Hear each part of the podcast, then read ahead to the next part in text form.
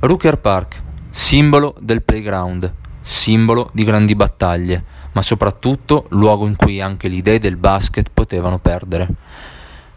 L'ideatore fu Holcomb Rooker, dirigente sportivo statunitense, personaggio storico del basket di strada, fondò nel 1947 a New York il Rooker Tournament, un torneo, o per meglio dire una Summer League, nella quale le più forti squadre dei quartieri newyorkesi si sfidavano e tuttora ad Harlem nei weekend di luglio ed agosto è possibile assistere a sfide davvero infocate. L'idea di Rooker era di usare il basket per allontanare i ragazzini di Harlem dalla strada dalla droga e nel contempo conferire dignità al basket di strada. Scomparve nel 1965, all'età di soli 38 anni per via di una malattia. Il Rooker Tournament però portò avanti la sua tradizione, col passare del tempo raddoppiarono e, e aumentarono esponenzialmente i partecipanti al torneo. Da questo torneo nacquero numerose leggende del campionato NBA, ma soprattutto anche numerose leggende americane del playground.